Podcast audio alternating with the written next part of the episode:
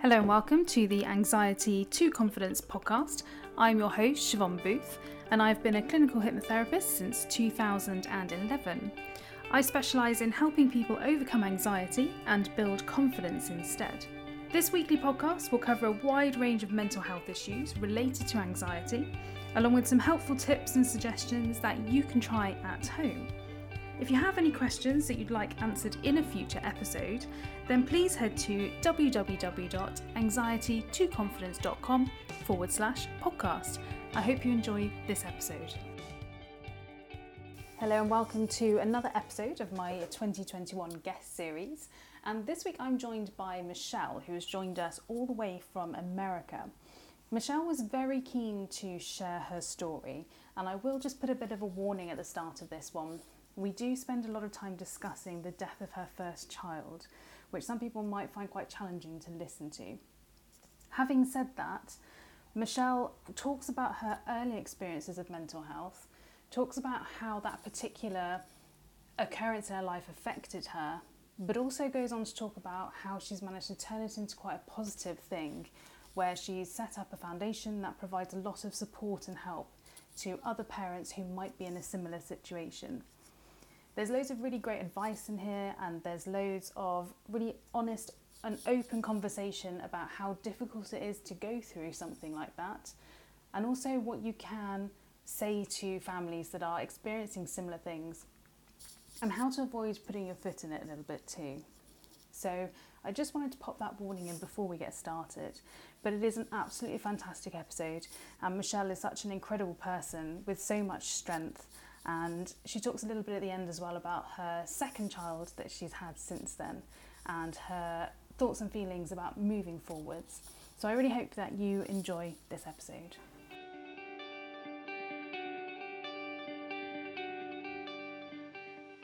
So, mainly, I would just like to start off really by thanking you for your time and thanking you for joining us from all the way over in America it's quite a distance to the UK. So, a huge welcome, Michelle. And I wonder if you'd be happy just to introduce yourself and tell us a little bit about you. Yeah, sure. Um, so, uh, yes, I live in the States and um, specifically the Chicagoland area, and have lived here my entire life and feel no compulsion to leave. I am a mom of two um, one who um, who died at nine days old um, after um, being born 16 weeks premature and after a three-week hospitalization before her birth, um, Colette. And then um, I have a six-month-old, actually almost seven-month-old son, Elliot. and I was an attorney by trade, and I worked mostly with domestic violence and sexual assault victims, um, and loved that. And after my daughter Colette died, um, really was a little lost.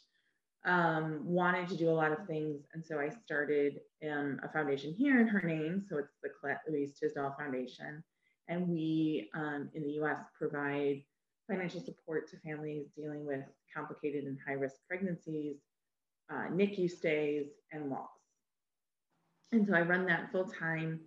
Um, we have really, we're a nationwide organization. So we have helped over 530 families in a little over two years. And, you know, really just that has been super fulfilling work um, and has allowed me the flexibility to also um, be raising my son.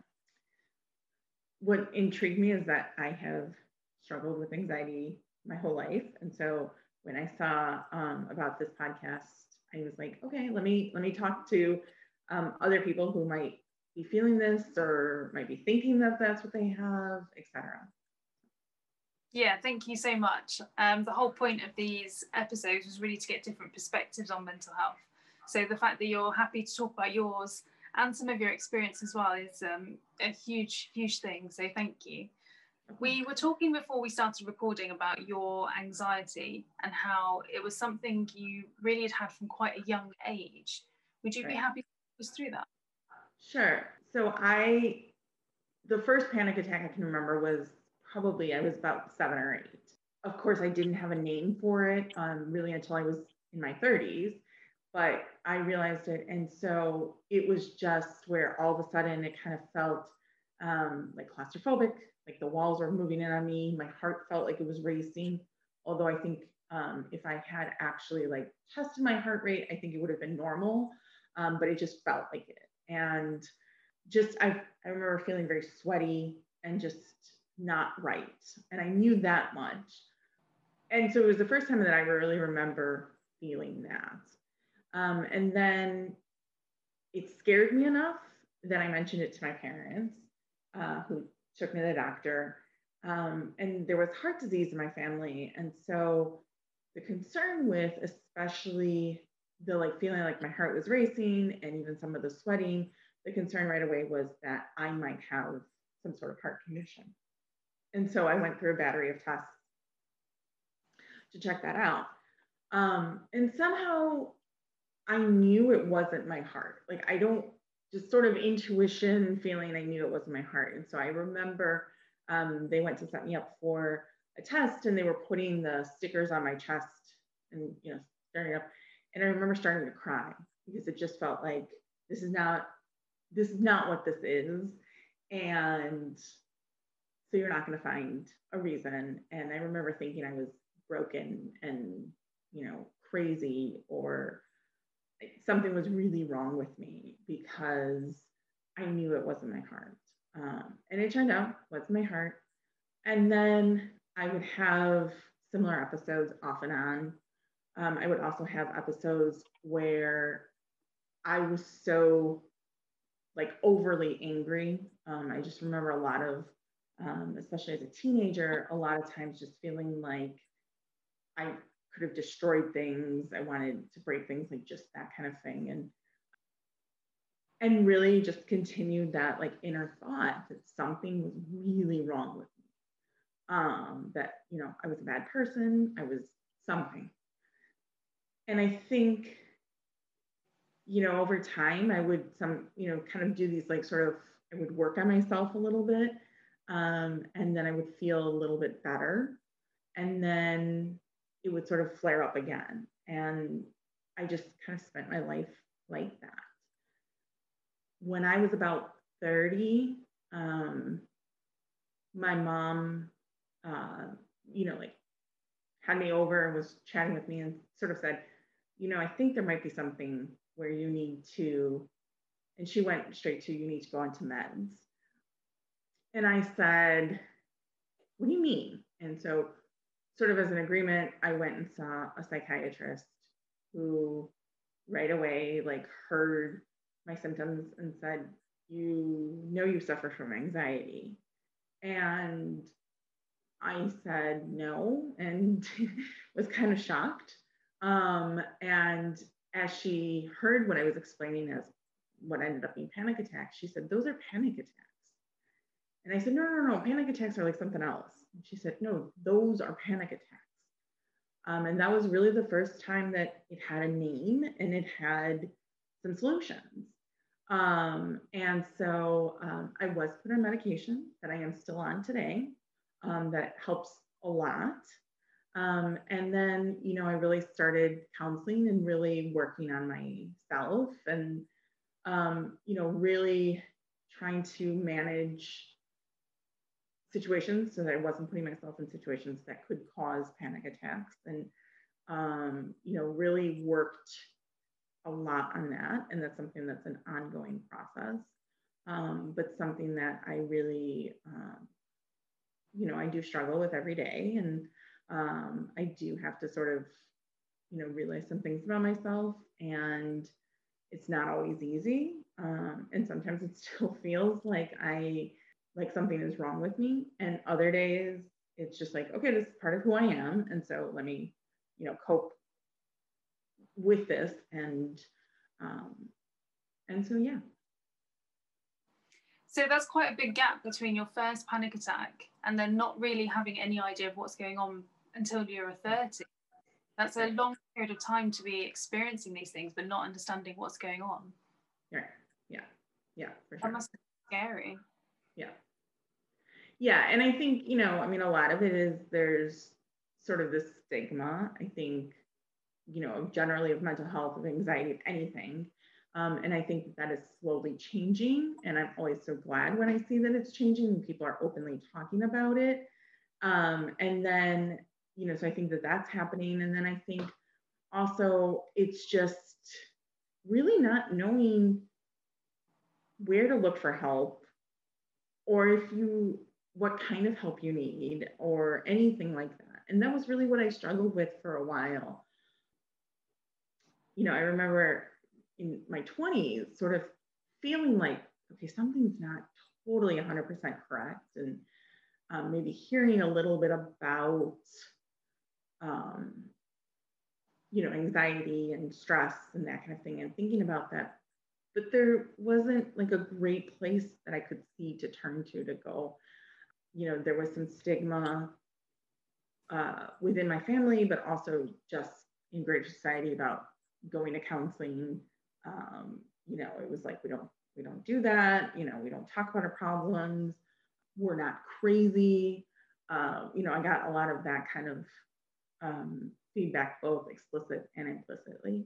And so I think it really wasn't until I just did it that then I could have this moment of like, oh, so that's what all this time I've been thinking is wrong with me. And like it's not actually wrong with me. It's just something i have to work with and cope with. And so it's you know one of my um my struggles but it also i think has created me into somebody who is very in touch with their body and their intuition as well um, and so sometimes my intuition is when my anxiety starts to rise a little bit i'm like this is not a good situation and I might make a decision differently. Um, and when I'm comfortable, that that feels very like, okay, this is a good place to be. And I think that that's also um, the other, you know, good thing. So, despite all of this going on, you still managed to have quite a, a great career as an attorney as well. Right. Yeah. So, how would, how did you manage things like the stress of all the studying, of working, while still having anxiety? So, I I always have liked to keep like super busy. Um, and, you know, one thing that I think is a result of my anxiety is just really not feeling like I'm doing enough, right? I never feel that way. And and I think most women would say that, but I think it's even, you know, more heightened when you have anxiety and um, you know, a big gap where you didn't know what what the issue really was. Um, and so for me, a lot of it was just, I really felt like my sort of coping mechanism for everything was just to do more work. So um, it was just constant, you know, like, okay, well, then I'll just do something else. I'll just do something else. And I keep myself so busy, um, like I almost don't have time to worry about these things. Um, that's not to say that like I didn't have panic attacks during all of those different junctures um, because I did. I started, I sort of in my schooling, really when I saw it more, the anxiety more manifested less in panic attacks in the traditional sort and more in um, physical ailments. So, you know, for example, I, um, when I was studying for the bar exam, um, I couldn't keep anything down. So I basically threw out most of my meals. Um, and, you know, that was really, I think, looking back now at it, was just the anxiety, the stress, and somehow I think my body knowing I didn't have the time to have the big panic attack. And so this was how it was manifesting itself. And that's what I would see. You know, so I would get um, I would get sick a lot more often um, I would, um, you know, definitely see those kinds of physical things where when the stress got really high, I would find myself sick. And again, I think it was just one of those things, right? Like I just figured this was normal and that this is what people, this is how people dealt with stress, right? Um, we just, you know, now I kind of think about this and even saying it, it's sort of like how did I think that? Right. Like I was, I was an intellectual, I knew better. And yet that was sort of what I told myself um, was that of course this was the case. And, you know, um, and then put blame on myself, you know. So it was like, well, maybe you just need to do one more thing and then you'll feel more confident about this or um, whatever it was. Um, and now looking back and thinking so much about how different things would have been if I had had a diagnosis and a plan with a professional um, that I continue to, you know, reevaluate and look at again. And, um, you know, at the time, I just figured it was a way of life. And now realizing it is part of my life and part of my story, but it's something I can manage much differently. I think a lot of people will identify with that, especially when you don't even know what the problem is. I think right. it's very easy to just think, well, this is the situation I'm in. I'm just going to have to right. deal with it. Exactly. Uh, I think a lot of people who go through a large proportion of their life feeling that way. Right. Yeah. So then we end up in this situation, this horrendous situation where your child dies. Mm-hmm. Yeah. And how does that, how do you even manage that when you're already dealing with mental health Right. Um, I don't know. Like, I mean, I honestly don't know completely how I managed to get through that. Um, so she died in May of 2018. And so, you know, almost three years later, um, I think of if, you know, three years ago, Michelle had heard she was going to lose her daughter um, she probably would have said, I can't survive that. And, and that's it. Like I'm, you know. And so sometimes I do look back and I, I wonder how I survived and continue to survive with that. And I think that that's, um, that's any parent who has lost a child uh, would probably say something similar. Um, in terms of anxiety, uh, one thing I noticed was that um, my panic attacks that had been controlled and that weren't happening um, did come back uh, not to the same intensity and level. Um, I did adjust meds so that I ended up increasing meds um, at some point in the kind of immediacy of the grief process. Um, I credit, so my husband is amazing and um, really super supportive and um, you know, kind of knows my signals and my needs, you know, almost as well as I do. And so I think he helped a lot with that. Um, and I think that creating the foundation gave me some real purpose. And that was, um, you know, that I wasn't, I wasn't going to let Colette's life be in vain um, I wanted her to have meaning. And I also wanted to make meaning of the fact that um, I had had preeclampsia. Um, I could have died of preeclampsia, and I knew that. Um, I actually, during my C section, after they delivered and they delivered Colette, and um, my husband left to go see Colette, told my agreement, and it just seemed like all they were doing was sewing me up. Um, they had an issue and they ended up having to put me under general anesthesia anesthesia and that had been something that we had been warned was dangerous. And so um, i actually as they were putting me under assumed i wasn't going to wake up. Um, and you know that was really telling. And i think it was also like i for some reason, right? And and I've struggled with faith in God since Colette died, um, but something in the universe caused it so that I survived all of that. And so I really try to go back to that. There is some purpose and there's some reason why I was saved. Um, and I think that is probably one of the biggest things that kind of gets me going um, and that leads me to say, okay, I need to do this, this, and this. Um, I have continued counseling and, you know, I do that. Um, I have created a support system around me that, um, you know, I can rely on and I can turn to. Um, I am still working on this, but trying not to um, take on too many things and realizing that. Um, you know, realizing things like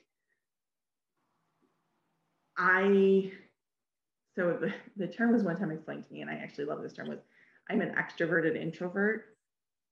And I think, you know, that's very much what it is, but it's that really my recharge and my energy boost really comes from just going within. Um, and recognizing that felt like a big game changer. And I think continuing to really recognize that, um, but also to realize that I do still get some energy as well from other people. And so really, um, you know, setting up those networks, setting up those support systems uh, to have people. I will say, you know, one thing that has amazed me and continued to amaze me is that in sort of the lost community, how many other parents are so willing to spend the time to talk to each other and to really check in with each other. And so, you know, I have friends now that I've known less than three years that I feel more comfortable talking to than somebody I might have known my whole life um, because of all of those feelings. And that we can kind of have those open discussions and say things that we might not say to other people. Um, and I think that that, you know, having that network is so vitally important. And, you know, I think that that's really you know anybody suffering from anxiety or really any mental health issue um, without being a professional in that i would say really it's you know setting yourself up for success.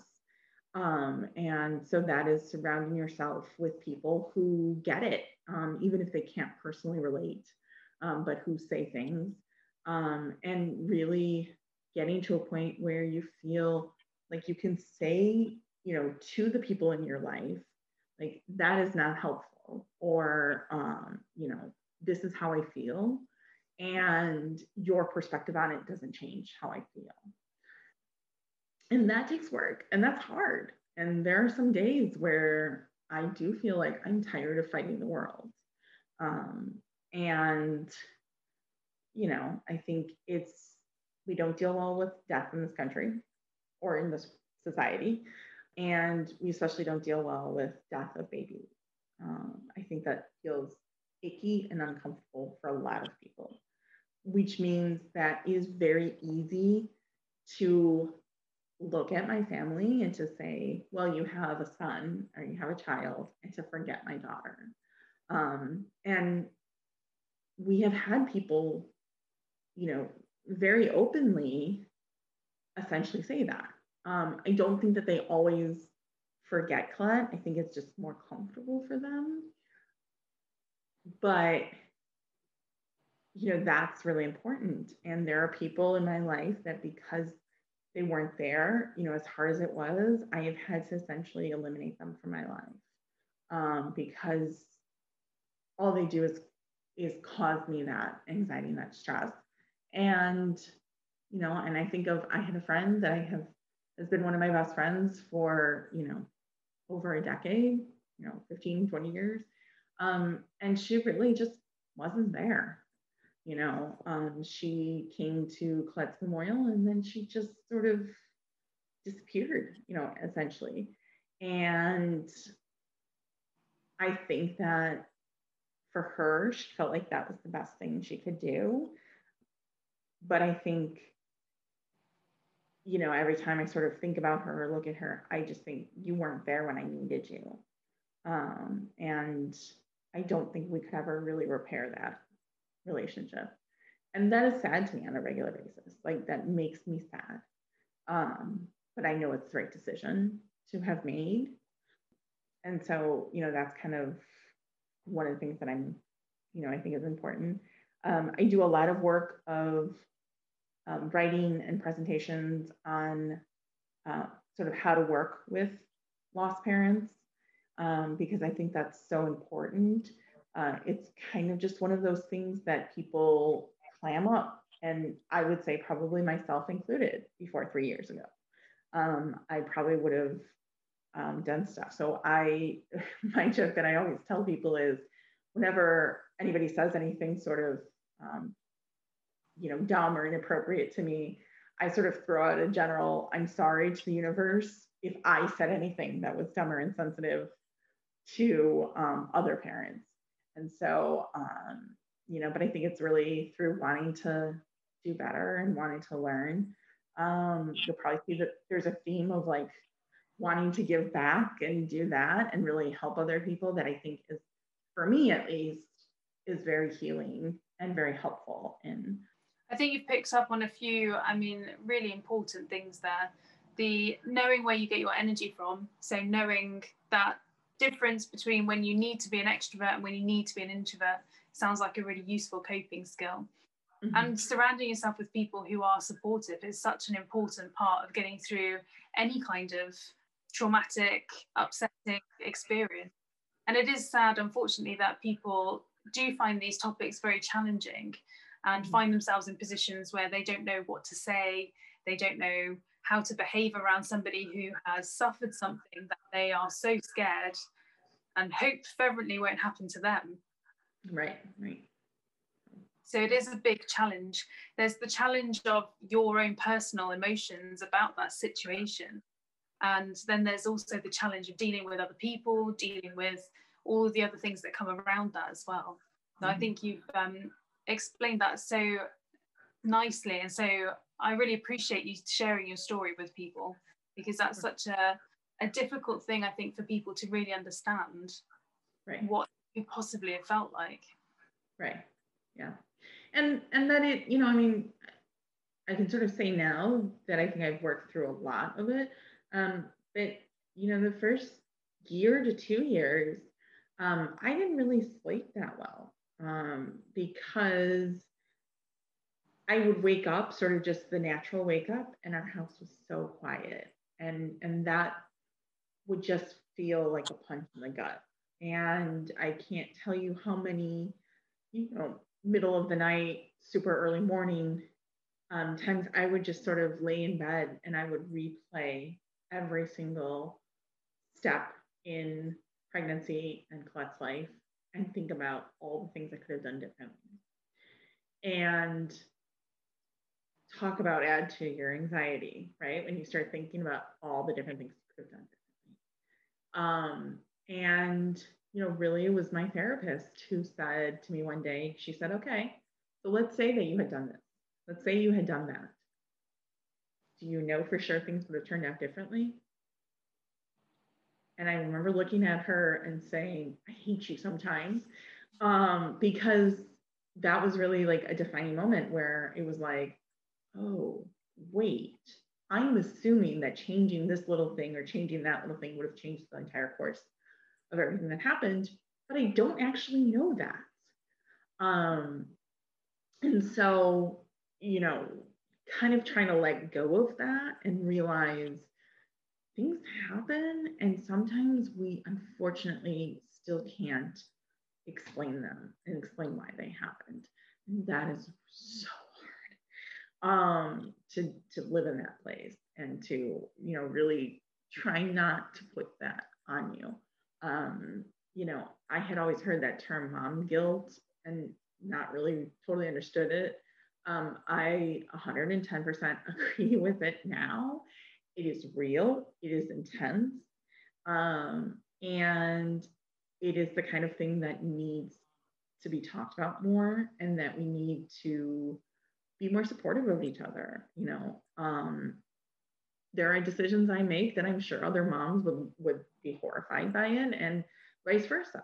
Um, and just sort of you know looking at that and realizing those kinds of things exist and we need to you know not be so hard on ourselves and each other. Um, and i think that's really important. So how much of a challenge was that to move from a place of blaming yourself for a situation that happened to really understanding that situations aren't always in our control? How do you manage to kind of give that space in your head?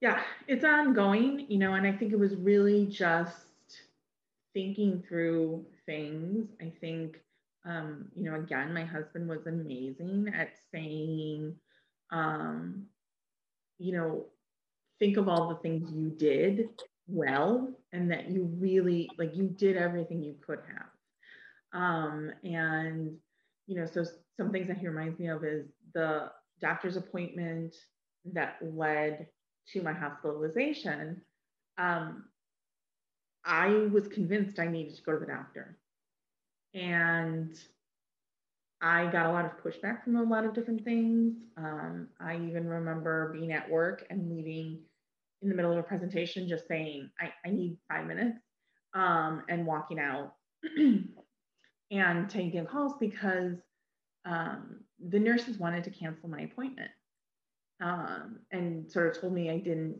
need that appointment.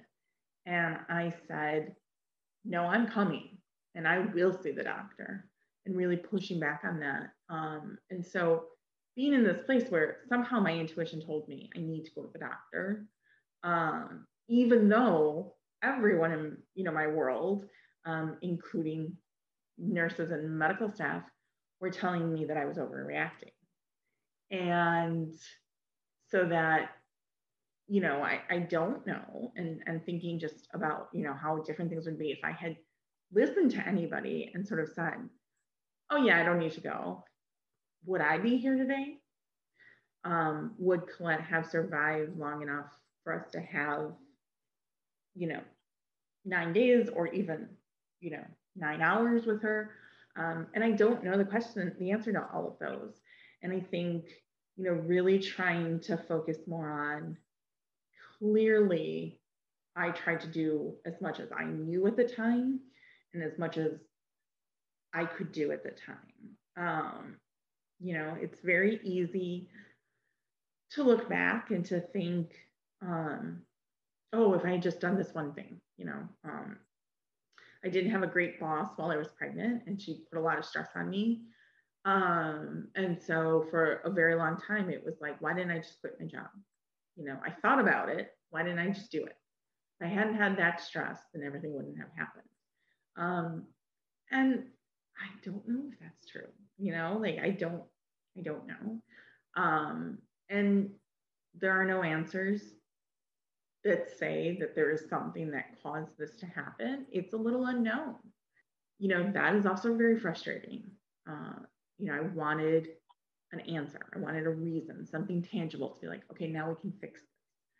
Um, and you know, with with that kind of thing of doing that and thinking of all the things you could have done or wanting a solution to fix it, um, you know, two things in particular that people said to me stand out. And one thing was we had met with a doctor. Um, they had gone through a bunch of tests, couldn't find anything. And the doctor said, well, you know, it's worth checking to see if you have a blood clotting disorder. So let's just run the test and see. And um, it came back, and I didn't have anything. And I was talking to my sister, who um, is my best friend and is amazing and is a social worker. So sometimes she just like turns the mirror on myself and I'm like, oh, okay, fine. Um, and she said, um, so think about, like, I was very bummed when it came back that they hadn't found anything. And she said, think about what you're saying. So you wanted to have a blood clotting disorder, do you know what that means? And she said, And you're looking for something to be wrong. And does that make any sense? And um, and that really stood out for me. And I, I still think about that statement of, oh yeah, that's not, no, I don't want something to be wrong with me. Um, and although I want an answer to this one question, like I don't, I don't want to live with what a blood clotting disorder means.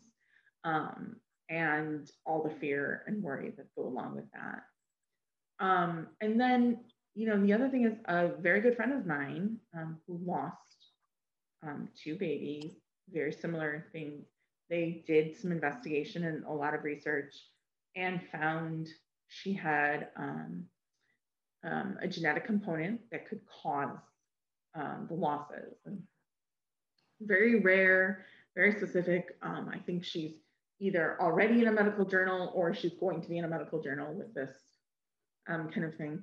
And when I first met her and she talked about that she had this, I thought, oh, how lucky you must be. You must feel like at least they identified it. So you knew that you could then go on and have healthy babies and pregnancies, um, albeit through IVF, but not naturally. And and then I like remember talking to her and thinking that didn't change her level of grief. That didn't change the impact of having lost. Um, that really didn't change anything except it gave you a couple more answers for the future. Um, and really thinking about that and saying, okay, so even if they told me something today, is that it's not going to bring Colette back. It's not going to lessen the grief and the pain. Um, so do I need something? Yeah, it'd be nice, but no. Um, and so really, you know, having this feeling of, okay, I mean, it happened and this is, you know, something I just have to sort of accept and move on. Um, some days are easier to say that than others. Um, I mean, me just saying it right now was easy, but there will be some days where I don't know that I would be able to say it at all. Um, and but you know, overall, knowing that um, there would have been no way to have changed this. Yeah, I think um, everything you've said there is going to be really, really beneficial for people to hear because there are a lot of different situations where people do blame themselves for what happened mm-hmm. and really struggle to accept that sometimes horrific things happen and there isn't an explanation. It's just unfortunate. So I think everything that you've just said there will be really helpful to anyone who is blaming themselves for something that they couldn't have changed or they don't know they changed. Right. So your foundation now that mm-hmm. provides support, what else does it do? So um, we provide financial support, um, do a big education piece um, of, so I've um, gone and talked more pre-COVID than now um, to medical professionals about, you know, how to work with lost parents, um, how to work with lost parents who are having another child and how to make sure that you're not giving them lines that they might have heard in their loss um, that don't feel very comforting. So, for example, saying everything looks good, everything's okay, or you know whatever is not necessarily helpful to a parent who has experienced loss. Um, or you know, one thing I think of that is definitely a real difficult thing for me now, and um, we talked about this you know briefly before we started, is um, now with COVID is I have a baby. And although there's vaccines and that's awesome, and my husband and I are planning to go as soon as we're eligible and getting our vaccines, um, I don't know when there's going to be a vaccine that he can take. And, you know, when I say this to a lot of people, a lot of people cite um, the fact that like it hasn't affected babies and children as much. And they talk to me about this and they they tell me, you know, percentages and everything like this. And that's not helpful to me because everything we went through, you know, were low percentages. Um, I think preeclampsia occurs in like, I think it's something like 8% of preg- all pregnancies. Well, it occurred in ours. And, you know, when you also take into account um, how early I was, I was 21 weeks pregnant when I was hospitalized and had severe, so it was a severe preeclampsia, that 8% goes down even lower. Um, so when you tell me a sort of percentage or a number, I don't find any help in that. Like that doesn't provide me any comfort. Um, and I know it might to people who didn't have the situation. So educating about that kind of thing. Um, and um, you know, some of the things, like I said, the it's not your fault. Um, you know, we see a lot of um, moms, but you know, dads too, um, who feel like oh, if I had just done this differently. And so, really doing a lot of education of like, you could do everything right and by the book, and you could still end up with a child. You could still end up on a pregnancy bed rest. You could still end up with a child who has to spend time in NICU. You could still end up with a loss. Um, and so it's not anything that parents are doing. Um, and, you know, I think a lot of that. And then uh, advocacy, really, you know, we would like to, um, you know, one thing that I really do spend a lot of time on and really trying to do is um, advocacy for some paid family leave. Um, you know, we don't have we don't have federally mandated maternity leave, um, and um, you know what's considered sort of up until very recently was considered like you know a great law that was passed um, in the 90s is uh, you can take up to 12 weeks of um, leave time for it's called Family and Medical Leave Act, and you can take up to 12 weeks, but those 12 weeks are unpaid. So, and that's the way the law is.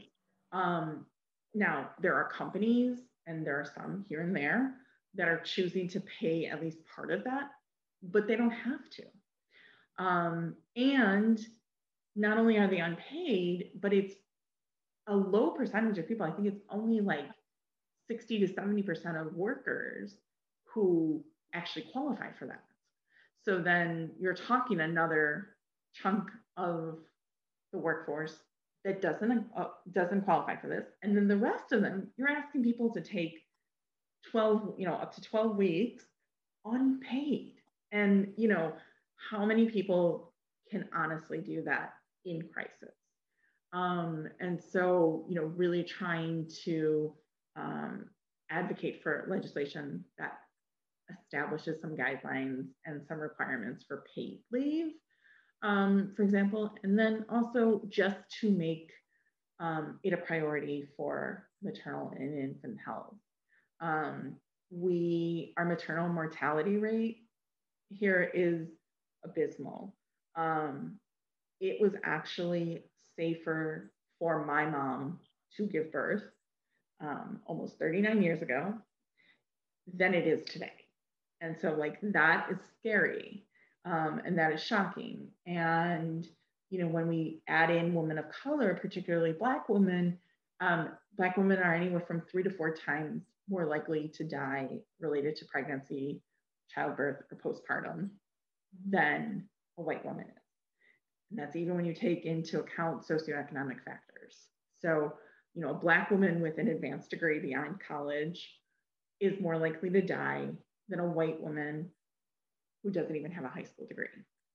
And so, you know, it's not any of the reasons that, you know, are easy to say, like, oh, they didn't have access to care. They didn't know proper treatment or anything like this. No, these are educated, you know, um, often wealthy women who are still having issues and they're not being heard by medical staff and they're not being taken seriously. Um, and we need to do something about that because that is it's killing our moms and it's killing our babies. Wow, that's really shocking to hear. Um, yeah. And for my listeners in the UK, um, that will be very surprising to hear. So mm-hmm. I absolutely hope that your foundation achieves all the things that right. that you set out to achieve in Colette's name. Mm-hmm. Yeah, exactly. So you must have been quite anxious about having another child. Yes. Um, yeah. And so our um, son, we used a gestational carrier. Um, we did try again, um, and uh, Colette had been an IVF pregnancy. Um, we've only ever gotten pregnant through IVF. Um, and so we did another round that did not work. And the night that we had found out, um, my husband was crying. And honestly, I felt relieved. And I really struggled with that for a while, um, just sort of internally of, I don't think I want to be pregnant. Um, I think it scares me too much and it um, there's too much uncertainty and I don't know how I survive with all of that. Um, and so it really took some time and probably probably felt that way for about a month before I brought it up. And I brought it up to my husband. And I said, I think maybe we should use a surrogate. Um, and I think he was shocked because shortly after Colette had died, when we talked about another child, Um, I, at the time, said there was no way in hell that I would use a surrogate. Um, so I think he was like, wait, where did this come from? Um, and you know, we, we did our research. We we talked to several couples um, and that kind of thing, and ultimately decided, you know, this was really the best solution for us at the time. And so we did. We had an amazing surrogate who was wonderful, um, who you know has really become part of our family and um, you know was great and the pregnancy was um, was totally successful. We had no issues. Um, he was actually needed to be induced because he was almost a week late. Um, and um, I, I also say that apparently amongst our children um, they don't believe in due dates because Colette was so early Elliot was late. Um, so due dates mean nothing to us. Um, but, you know, really, you know, but that didn't take away the anxiety or the guilt or any of the feelings. Um, I made it a little bit easier that I wasn't, um, I wasn't experiencing the same fears all the time. Um, I think if I, at the time at least, if I had been pregnant, I think any sort of, oh, this little thing is bothersome, whatever, would have sent me spiraling to a point of, you know, thinking this is it, it's another loss. Um, but you know, that was hard to go through a pregnancy and, you know, to constantly be waiting for the other shoe to drop. Um, and, you know, talk about what, you know, earlier saying about blaming yourself. I even when COVID hit and you know things were changed and um, life kind of turned upside down a little bit, um, I said to my husband, I knew I shouldn't have started knitting that blanket for him. I knew that I did that, and, and so I caused this this curse and whatever. And I remember him sort of looking at me, and it was one of the rare times that he's looked at me like, "You've got to be kidding me, right?" And so, yeah, of course, it's not me knitting a little bit that caused a global pandemic. I know that. But at the time, it sort of felt like clearly this has to be my fault. Like somehow I've done something and and whatever. Um, and you know, it was hard. And the anxiety was definitely high. And you know, we would go to doctor's appointments and the night before doctor's appointments, neither of us would really sleep um, and you know, I can't tell you how many times before a doctor's appointment it'd be like three in the morning, and um, you know, one of us would turn to the other one and say, "Are you awake?" And we'd be like, "Yep," and it would just be like, "Let's just try to go back to sleep," or you know, sometimes one of us or both of us would get up and just sort of say, "Okay, it's not happening." Um, and then you know, after after appointments when everything was given the okay, that like feeling of relief for at least the rest of the day. Um, but yeah, it was, you know, it was a great experience, but it was also really hard um, to not feel guilty. Um, I worried about since I didn't wasn't going to carry him. I worried about bonding with him. I spent a lot of time reading about that, talking to people, that kind of thing. Um, now I think about like within you know, three seconds of holding him that all of that melted away. And so now I sort of think, oh my God, why did you worry that much about it? But I did. Um, and, you know, I think, uh, you know, that's another thing that I think we need to be honest about. You know, I, I know many mothers who say they didn't feel that immediate bond afterwards. And I think we need to be honest and real about that, that that, that does not mean that you're a bad person or a bad mom. It just means you might need a little bit more time, and that's okay. Um, and so, um, but yeah, you know, it was it was difficult. Um, I also, although I wasn't pregnant, I tried to induce lactation so I could breastfeed, and that was an experience, and that was tough.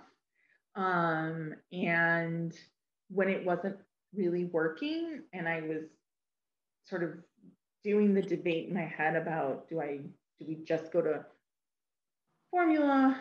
Um, our surrogate did pump for a while, so he did have breast milk. Um, but when I was playing that sort of game in my head, uh, I remember my sister-in-law text messaged me and said, you know, how's it going with breastfeeding? And I said, you know, it's really difficult, and I'm really thinking about switching. And she texted me back, just very simple, and she said, and he'll be fine. She said, and he'll be fine. Don't worry about it.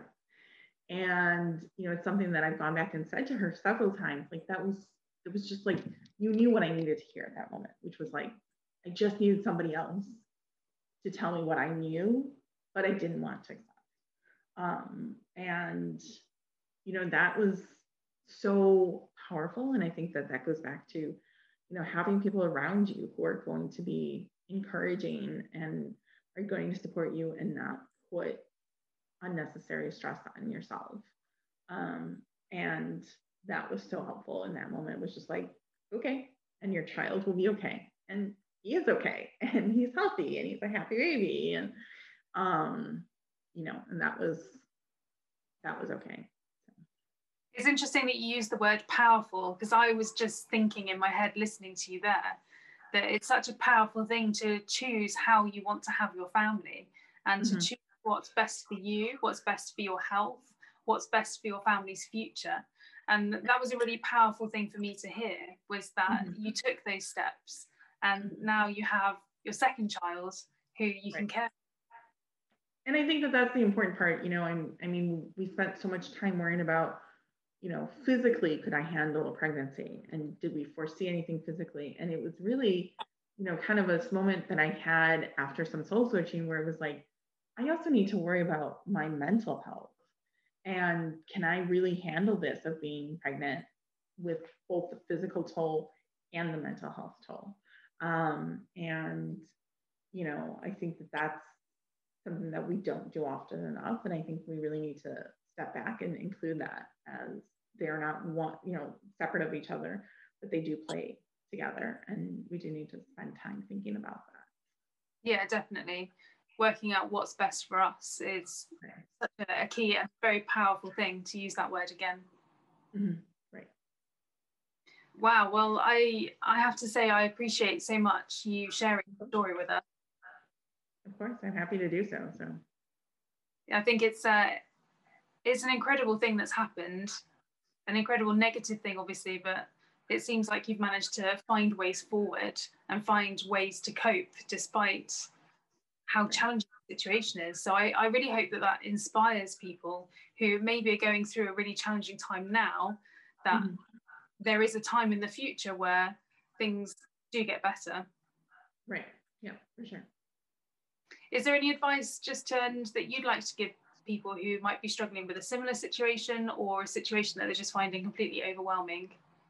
Yeah, you know, I think it's really, um, I know that this term has gotten associated very much with um, Alcoholics Anonymous, but I think it really is just like one day at a time and like one step at a time and one, you know, um, and what works today may not work tomorrow, and that's okay.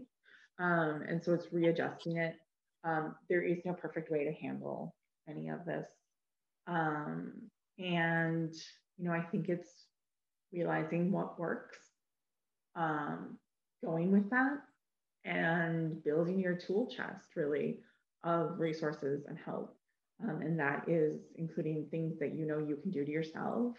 Um, and whether that's, you know, just doing a meditation, whether that's, um, you know, kind of doing a positive self talk, um, whether that's going to something that you've written down previously to say, okay, this is what I'm going to go to.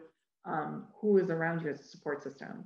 Um, what other tools can you use? And I think it's really just building up that toolkit to a point where, you know, you can go to it over and over again as many times as you need to to survive it. Um, and you know, one bad moment does not mean, you know, you've thrown everything off. Um, one bad hour, one bad day bad week, a bad month, like that's okay. Um, and so, you know, not to wallow in that sort of, oh my God, I failed in this, I failed in this, I failed in this, but to say, and then I got back up the next day and I tried again. And this time I did this, this, and this, and it was better. Um, I think really just, you know, focusing more on the wins instead of the losses, I think is really so important. Yeah, I think that's amazing advice.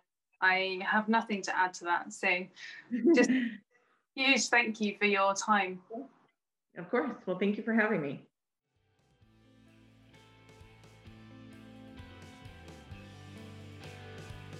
Thank you for listening to this week's episode. Make sure you subscribe to this podcast for notifications on future episodes. And if you have the time to write a quick review, then that would be greatly appreciated. To find out more about me and the work that I do, please head to www.anxiety2confidence.com. That's the number two, anxiety2confidence.com.